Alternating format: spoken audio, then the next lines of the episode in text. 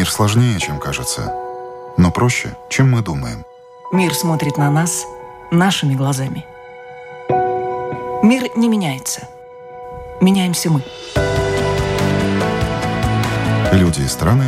Специальная проекция Латвийского радио 4 «Портрет времени».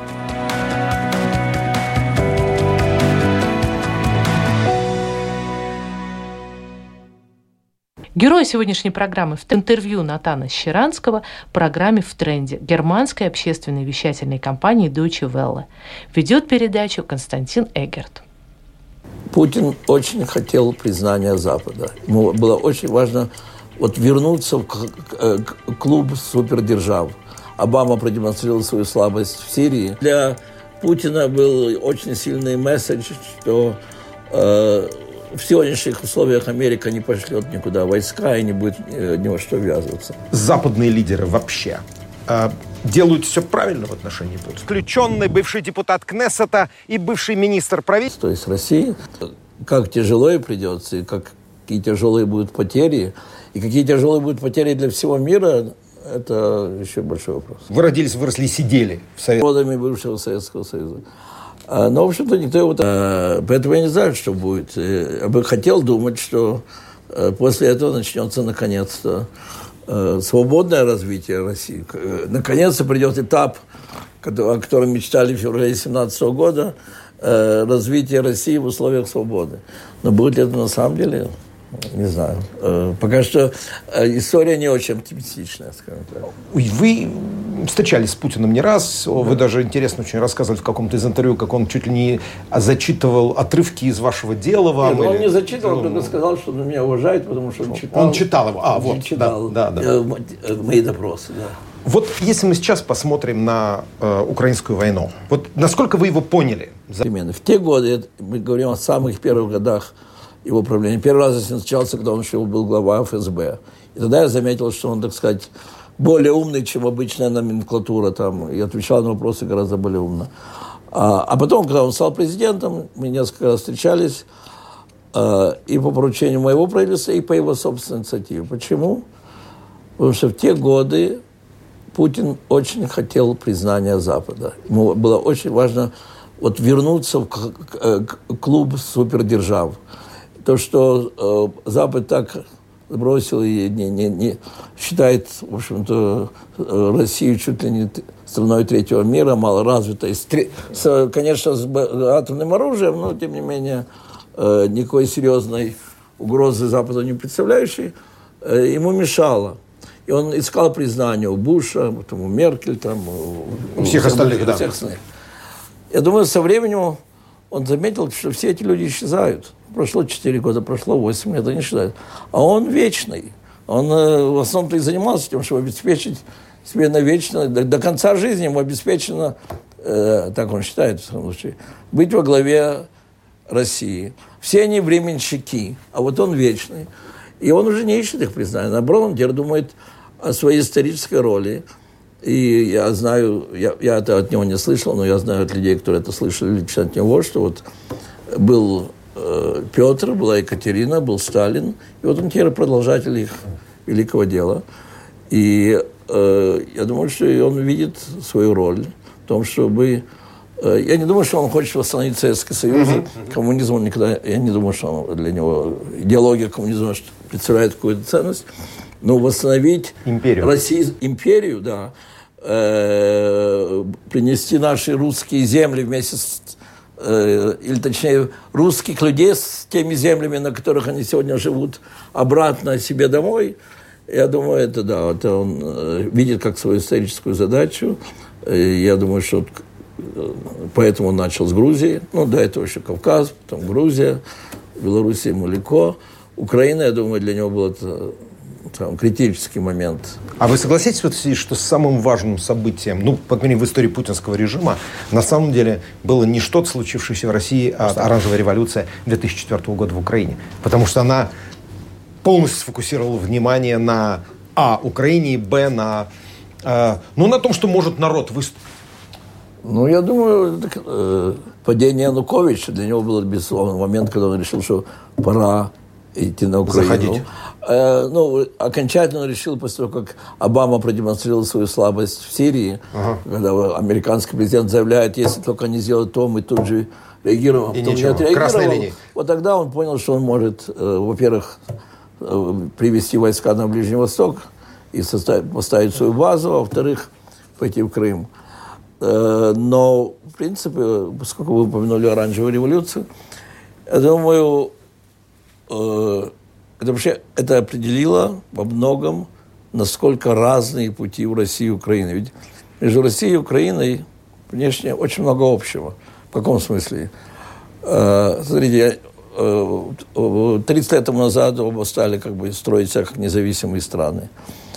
Оба сразу же превратились в исключительно непрозрачную экономику. Олигархи и там, и здесь. Я помню, я как министр промышленной торговли заключал наш первый договор с Украиной, вел переговоры с Россией.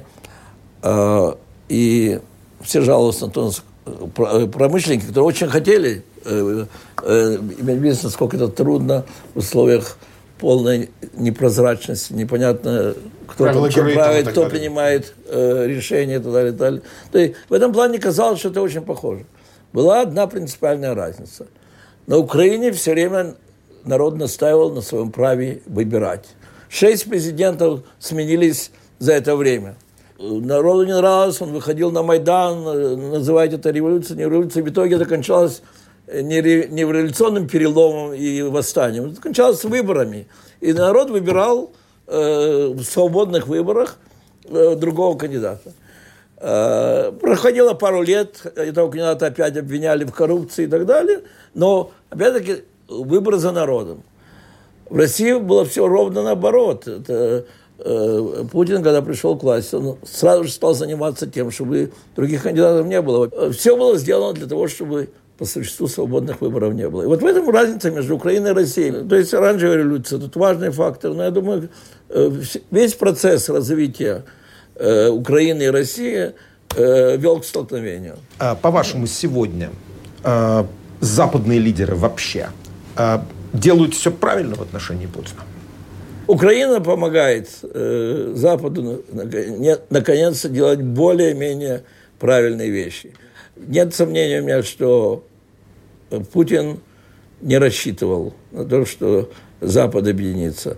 Ну вот э, Обама демонстрировал, насколько э, э, нежелание вс- вступать в военные действия может даже привести к тому, что он нарушает собственные обязательства. Потом отступление Америки из Афганистана, точнее, как она отступила. И вот эти э, фотографии э, э, э, показывают Людей на вертолетах да, да, да, за- Это, безусловно, для Путина был очень сильный месседж, что э, в сегодняшних условиях Америка не пошлет никуда войска и не будет э, ни во что ввязываться. И, с одной стороны, он явно недооценил украинцев, что если даже это и нация, он не верил, что нация. Но если даже нация, ну, из чего вдруг они будут воевать, чтобы э, жертвовать, рисковать своей жизнью, за- займет у нас неделю дойти до Киева. Да, это понятно, что тут он ошибся, да. Ну, и ошибся, безусловно, насчет Запада. Но э, чем он не ошибся? Он думал, что он единственный в этом мире, который готов шантажировать и запугивать ядерной угрозой. И так и было. И вначале он таки парализовал Запад. И вначале казалось, что Байден пойдет по э, пути Обамы, и, ну и не только, а тем более Европа, э, испугавшись, э, делать ничего не будут. С моей точки зрения, они могли с самого начала, конечно, вести себя намного более резко и таки закрыть небо Украины для самолетов, не боясь Да. прямого конфликта. Этого они не сделали. Но, с другой стороны, я могу сказать, я дважды за это время был в Вашингтоне, э, разница огромная. В первые недели э, был страх, можем ли мы давать такое оружие, не разозлит ли это э, Путина слишком сильно, если помните. Я думаю, этот страх преодолен. В основном поняли, что э, это борьба не за кусок территории. Как с самого начала я говорил, что борьба не за Донбасс, борьба за то, чтобы изменить правила игры, правила, по которым существует сегодня свободный мир. Что э, все эти организации, начиная от ООН до Хельсинских соглашений, были построены так, чтобы Если ты слабее своего соседа, тебе ничего не грозит. Вот Путин пытается это все изменить. И Запад в какой-то момент понял, что победа или поражение Украины – это победа или поражение Всего Запада? э, э, Запада и да, свободы. А, и объединился. Насколько этого хватит, я не знаю, потому что Путин явно рассчитывает, что ну ничего, вот придет зима, что они, как он сам говорил, дровами будут топить, посмотрим на них, придут как миленькие и все такое. Я думаю, что очень важно, чтобы Запад поддержался. Вот скажите мне, сегодня многие жалуются на отсутствие лидеров, настоящих больших лидеров, мыслящих широко на Западе. Вы согласитесь с этим? Сегодня опять возвращается страх перед э, мощным или там, даже не столько мощным, сколько бесстрашным диктатором, который ну, как пахан в камере, кто, пахан в камере всегда самый сильный, не потому что он физически самый сильный, а потому что его боятся, как говорят, он одной злостью мне горло перережет. Вот Путин так вот пытался с помощью там, э, ядерных испытаний и так далее запугать мир, и мир боится. Вот я думаю, что этот конфликт э, на Украине помогает западным лидерам постепенно вернуться к осознанию того, что, во-первых, бояться нельзя, а во-вторых, э, в общем-то, мы намного сильнее, наша внутренняя сила, то, то, что у нас граждане свободные, а не рабы, это дает нам огромную силу. Израиль член глобального Запада да. все-таки, да, демократия, э, важная демократия, союзник Запада, союзник НАТО, даже привилегированный партнер. Одновременно израильское руководство говорит, мы, в общем, по сути дела, будем держаться в стороне от этого конфликта. Э, мы не будем делать каких-то широко, даже широковещательных каких-то заявлений, осуждать Путина и так далее, потому что Путин контролирует ПВО в соседней Сирии, потому что Путин играет в разные игры с Ираном. Я знаю, что эта линия поведения существует. Я хочу вас спросить, вы согласны с ней или нет?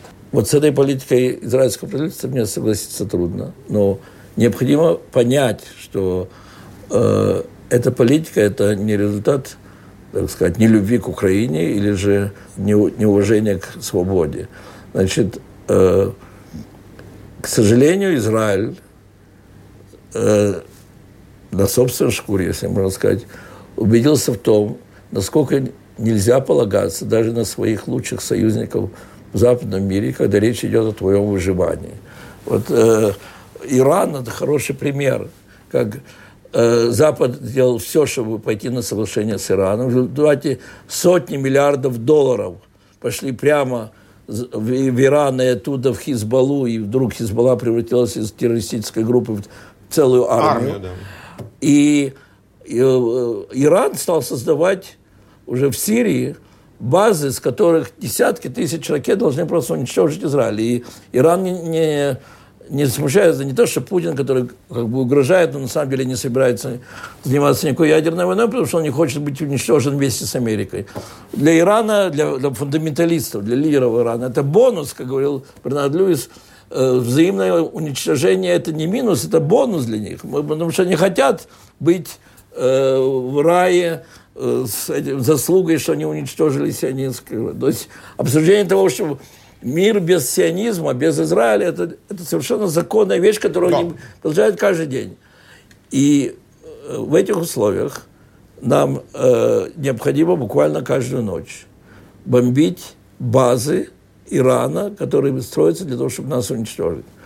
И опять-таки Запад проявил такую невероятную слабость, отдал Путину ключи от сирийского неба. И поэтому у Израиля не было никакого выхода в 2014 году.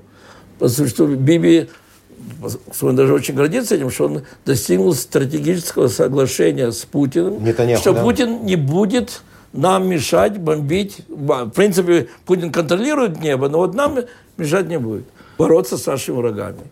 И вот мне говорят, мне, мои оппоненты, мне говорят, мои оппоненты в данном случае, все люди, которые отвечают за безопасность, безопасность Израиля, да. За Израиля. Они говорят, все это очень хорошо и красиво, что ты говоришь. Но наша обязанность защитить граждан э, Израиля. Смотри, Запад сейчас ведет переговоры. Это очень хорошо, что Запад забирает сотни миллиардов у Путина. Но они уже сейчас готовы их передать Ирану, потому что если будет подписан новый договор, то есть опять будут переданы... Новое соглашение. Да, новое соглашение. И, и нам еще сильнее надо бороться. Значит, э, кто нам поможет? И в этих условиях когда Путин говорит совершенно ясно, вы дадите оружие нашим врагам, мы дадим оружие Сирии уничтожать ваши самолеты, или мы дадим... И, то есть, а если не давать я... оружие политически, предпринять какие-то Нет, шаги? я хочу сказать, то, в то же самое время надо понимать, что общественное мнение Израиля однозначно на стороне Украины. Э, по-моему, Израиль на сегодняшний день был единственная страна, которая открыла там полевой госпиталь, который полтора месяца работал, 7 тысяч человек на деньги государства Израиля и врачами Израиля приехали, лечились. Э, э, это стало почти нормальным сегодня в израильских всех больницах, что уезжают люди на практику, как бы на несколько недель на Украину, либо на границе с Украиной работать и помогать. Такой, ну что ли, мобилизация общественного мнения в пользу какой-то другой страны, я за 35 лет, которые я в Израиле, я не помню. То есть э, есть, безусловно, солидарность, безусловно, понимание, есть желание помочь, есть много сочувствия. Есть решение на самом высоком уровне – поддержанная всеми нашими специалистами безопасности, что оружие мы Украине не даем. Есть э, достаточно оружия в Европе, в Америке, пусть они дают оружие, а мы будем помогать другим Гуманитарно, так сказать. Сказать, что я не понимаю этого, конечно, я понимаю. Что я согласен, я не согласен. Почему? Потому что я считаю, что мы обязаны видеть гораздо большую картину, гораздо больше картине, где соглашение с Путиным ничего не стоит. Нам надо в итоге это борьба не на жизнь, а на смерть между свободным миром э, и теми, кто пытаются изменить э, порядки в этом мире. И... Соглашение Израиля с Путиным, ну, то, нет, что договорился нет, Натаньяху, да? да? Мы, мы, э, сейчас, он, сейчас у него такой политический интерес, завтра у него будет другой политический интерес. Э, но, смотрите, я считаю, что Э, Запад неправильно боится Путина, и Запад должен был бы закрыть небо Украины и не дать уничтожать еще один город. А когда у Израиля будет мир с палестинцами? Э, ну, видите ли, моя позиция такая, что мир с палестинцами нельзя искать путем э, навязывания палестинцам нашего диктатора. Потому что вот так вот было Осло. Что такое было соглашение Осло? Это взяли диктатора. 93 год. 90, да. 1993 год. Великое событие. Подписали договор э, с Арафатом. Я написал э, первую статью против Осло. Не, не тогда уже стало ясно, что это не туда нас ведет. Через неделю. Почему через неделю? Потому что наш премьер-министр заявил очень хорошо, что у Арафата нет никаких ограничений демократии. Он сказал, нет свободной прессы, нет э, э свободного суда и нет Э, э, организации по правам человека. Потому что он расправится с нашими врагами, с Хамасом намного быстрее, чем мы. Да вот я написал свою первую статью против этого, сказал, что то, что мы делаем, это просто мы навязываем насаждаем на палестинцев нашего диктатора, который будет коррумпированным диктатором. Мы ему дадим деньги, чтобы он был нашим диктатором. А ему надо будет, чтобы его народ ненавидел нас, так иначе он, диктатор не может держаться власти. Это очень так же, как Путину сегодня надо, чтобы русский народ ненавидел украинцев. И мира таким образом не построишь. Действительно, под Арафатом выросло новое поколение палестинцев, которые ненавидят нас гораздо больше. А вот то, что произошло с Эбрахам Аккорд. Соглашение, да. Хотя мы тоже не, они, никакие не демократы. Но соглашение совершенно другое. Соглашение о том, что люди начинают друг с другом сотрудничать. Сейчас просто состязание между промышленниками, и людьми культуры, и искусства, и туристами, и кем угодно. Как мы сотрудничаем? И вот это после заключения соглашения о мире с Эмиратами, с Бахрейном, с Марокко. Теперь уже с Марокко. С Марокко. Это, это, э, если посмотреть, Арафат просто преследовал, да и сегодня бумага, каждого бизнесмена, который начинал совместный бизнес с Израилем. Сегодня с Египтом у нас сколько лет договор, артист, который, э, певец, который поедет с гастролями в Израиль, это будет конец его карьеры. Здесь все ровно наоборот. Вот когда начинается свободный диалог, когда начинаются совместные предприятия, когда начинают строиться институты, которые взаимно защищают Э, э, права граждан, все начинается мирный процесс. Я надеюсь, что этот мирный диалог, который у нас идет сейчас с арабскими странами, захватит палестинцев. Он уже начинает захватывать палестинцев. И таким образом может быть построен мир. В свое время, когда я это говорил, сразу после Осло, заместитель министра иностранных дел Йоси Бейлин говорил, там то, о чем ты говоришь, займет 30-40 лет. А мы строим мир в ближайшие 3-4 года. Прошло вот уже 35 лет с тех пор, или сколько, 30 лет. Э, мы от мира гораздо дальше, потому что то, что пытались строить на диктаторах, это был не мирный процесс, это был военный процесс. Достаточно ли будет у нас армии, чтобы удержать э, всех этих диктаторов, которые готовят свой народ к борьбе с нами или э, под, под контролем. Э, так что я, я считаю, да, это требует 30-40 лет, но последовательной политики взаимного открытия общества друг другу, а не попытки найти тех диктаторов, которые будут настолько успешно угнетать палестинцев, что они смогут всех наших врагов победить. Вы сидите напротив, на фоне, точнее, портрета Андрея Сахарова. Вы с ним очень близко работали, дружили, знали его прекрасно, и много сделали для него. Вот какое ваше самое яркое воспоминание о Сахарове? Ну, сказать, что я очень много сделал для него, это смешно. Он много сделал и для меня, и для всего мира. Знаете, самое яркое, вот я вам сейчас скажу, судили Твердохлебова, одного из близких его сотрудников. И мы, а Андрей Дмитриевич взял за правило всегда, когда были суды над политическим заключенным, ну и впоследствии надо мной, он всегда стоял рядом с судом. В суд, естественно, не пускали, но когда Андрей Дмитриевич приходит в здание суда, журналисты тоже приходят, а и иностранные, его, да, да, иностранный. А его голос самый сильный. Вот у меня была неделя суда, он всю неделю стоял вместе с моей мамой около здания суда и э, делал заявление. Так вот, тогда, я помню, э, это было еще перед тем, как его по наградили Нобелевское премию, его, ну, начали преследовать против всех людей вокруг него. Его не арестовали, я тоже его очень задевал, что всех вокруг арестовывают, его нет. И он мне сказал, они хотят, чтобы мы почувствовали себя одинокими, легли на дно, испугались, давили.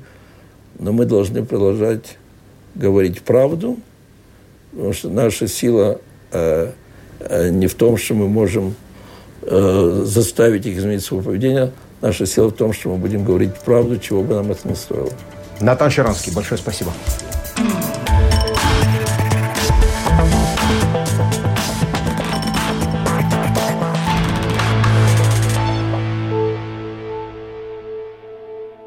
Вы слушали интервью израильского политика Натана Щаранского в программе «В тренде» германской общественной вещательной компании Deutsche Welle.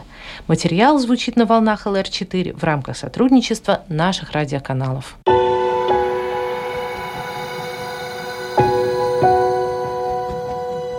И страны. Специальная проекция Латвийского радио 4. Портрет времени.